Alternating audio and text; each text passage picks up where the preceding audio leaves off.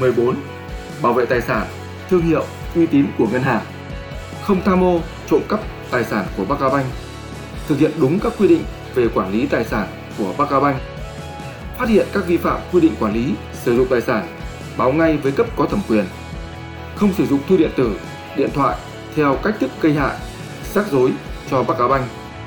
Không sử dụng hệ thống mạng nội bộ, hệ thống công nghệ thông tin của Baccabank để làm việc cá nhân hoặc gây tổn hại cho ngân hàng. Tuân thủ quy định pháp luật và Baccabank về quyền sở hữu trí tuệ và bảo mật thông tin khách hàng.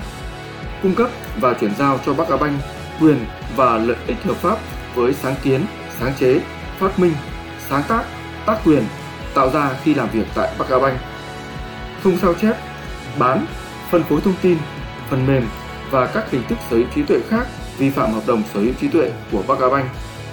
Không tự ý đưa tài sản của Baccabank ra khỏi trụ sở làm việc. Không sử dụng hình ảnh của Baccabank để thực hiện các hành vi vi phạm pháp luật làm ảnh hưởng đến hình ảnh, uy tín của Baccabank.